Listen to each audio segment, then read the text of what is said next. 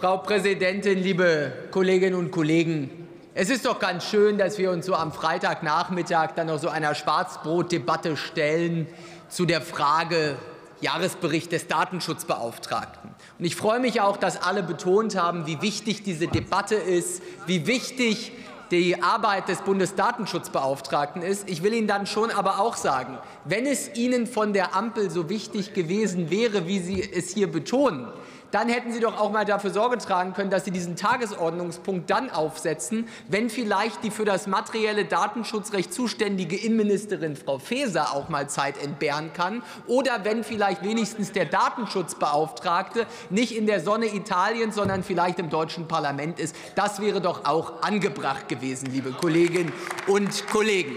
Ja, das ist ja gut, wenn er dann auf einer Datenschutzkonferenz ist, die geht vier Tage. Da hätte man dann ja vielleicht auch mal zurückreisen können. Ich finde jedenfalls wichtig, wenn dieser Bericht hier im Deutschen Bundestag debattiert wird, dass das auch die entsprechende Wertschätzung der Bundesregierung hat. Ich will inhaltlich aber drei Punkte beitragen.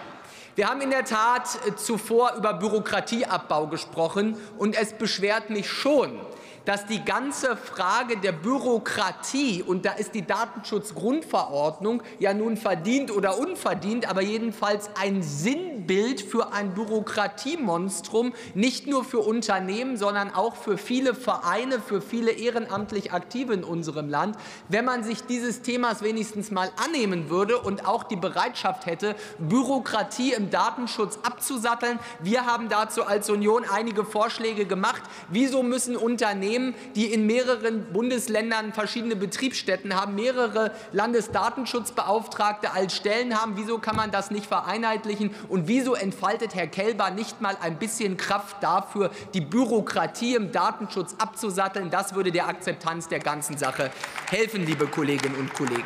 Und genauso ist es wichtig, dass Datenschutz nicht zum Täterschutz wird. Deswegen brauchen wir auch in der Sicherheitspolitik nicht im Deckmantel des Datenschutzes immer wieder Abwehrdiskussionen gegen notwendige Befugnisse wie etwa die IP-Adressenspeicherung. Wir brauchen nicht Ihre Abwehrkämpfe mit irgendwelchen Kunstfiguren wie der Überwachungsgesamtrechnung, während es keine Bedrohungsgesamtrechnung gibt.